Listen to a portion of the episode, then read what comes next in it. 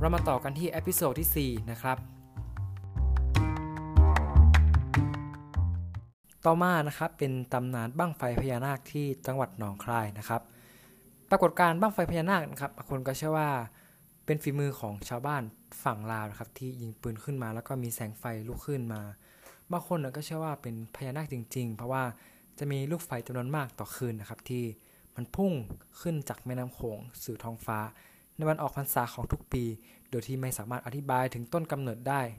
ในก่อนปีพศ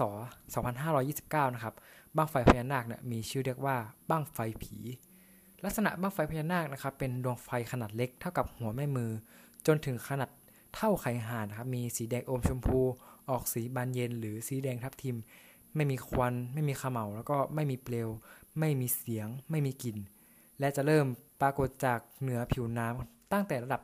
1-30 เมตรนะครับพุ่งสูงขึ้นไปประมาณ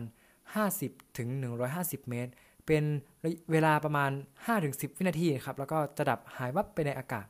ทั้งที่ดวงไฟยังโตอยู่ แต่ไม่ได้หลีลงแล้วก็ค่อยๆดับ และไม่มีลักษณะเป็นโค้งตกลงมาเหมือนดอกไม้ไฟ จึงนำให้บ้างไฟพญานาคนะครับ เป็นปรากฏการณ์ที่น่าอัศจรรย์ใจจนมาถึงจนวันนี้ครับ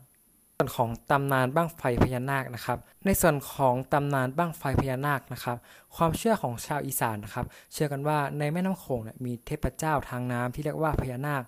อาศัยอยู่เดิมทีพญานาคนะครับที่อาศัยอยู่ในในเมืองบาดาลนั้นนะมีนิสัยดุร้าย แต่พอพระพุทธเจ้าเนี่ยเสด็จมาโปรดสัตว์ ก็เกิดความเริ่มใสในพระพุทธศาสนา เลิกนิสัยดุร้าย และคิดหันจะมาออกบวชแต่ก็ไม่จะแต่ก็ไม่สามารถที่จะออกบวชได้นะครับ เนื่องจากเป็นสัตว์ พญานาคเนี่ยจึงประวารณาตนเป็นพุทธมามกะ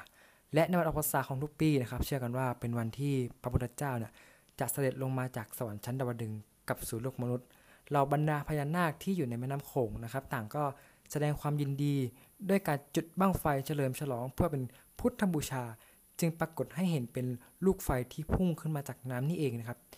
และนี่เองนะครับก็เป็นที่มาของบั้งไฟพญานาคนะครับ ถ้าผู้ฟังท่านใดนะครับที่อยากไปเที่ยว ดูบั้งไฟพญานาคว่า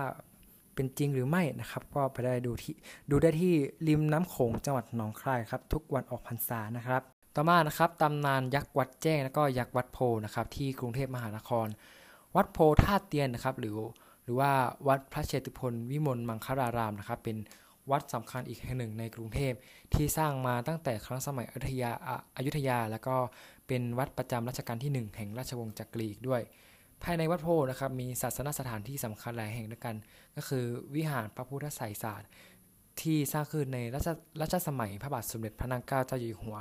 ภายในวิหารเนี่ยครับประดิษฐานพระพุทธไสยศาสตร์ มีขนาดใหญ่เป็นอันดับ3ของประเทศ โดยมีลักษณะพิเศษได้แก่พระบาทซ้ายและขวาซ้อนเสมอกัน โดยที่พระบาทประดับมุกภาพมงคล108ประการ นอกจากนี้นะครับยังมีพระมหาเจดีย์4ราชการ เป็นมหาเจดีย์ขนาดใหญ่4องค์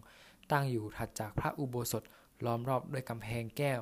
มีสถาปัตยกรรม บริเวณซุ้มประตู มีลักษณะเป็นไทยประยุกต์แบบจีน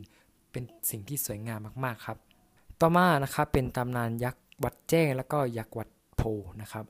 หลายคนเนี่ยคงเคยได้ยินตำนานกำเนิดท่าเตียนกันอยู่แล้วว่า ที่บริเวณท่าเตียนนะครับ อันเป็นที่พื้นที่โล่งเตียนนั้นนะเป็นผลมาจากการต่อสู้ของยักษ์วัดแจ้งกับยักษ์วัดโพนะครับ โดยมียักษ์วัดพระแก้วเนี่ยเป็นผู้ห้ามทับโดยตำนานนั้นมีอยู่ว่ายักษ์วัดโพแล้วก็ยักษ์วัดแจ้งนะครับเป็นเพื่อนรักกัน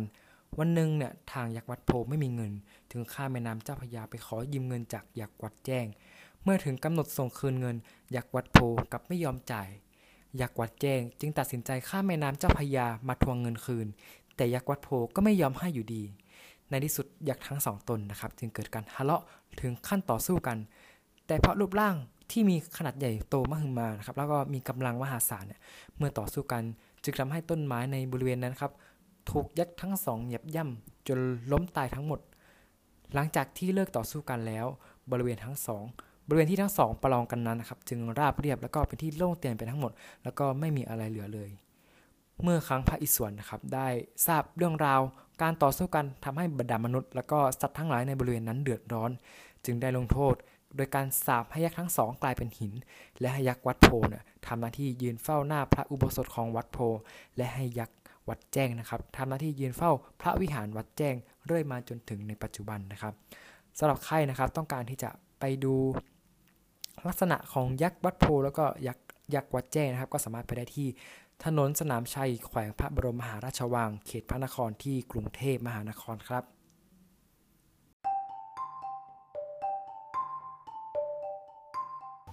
ก็จบไปแล้วนะครับสำหรับ episode นี้เดี๋ยวเราไปเจอกัน episode หน้ากันนะครับ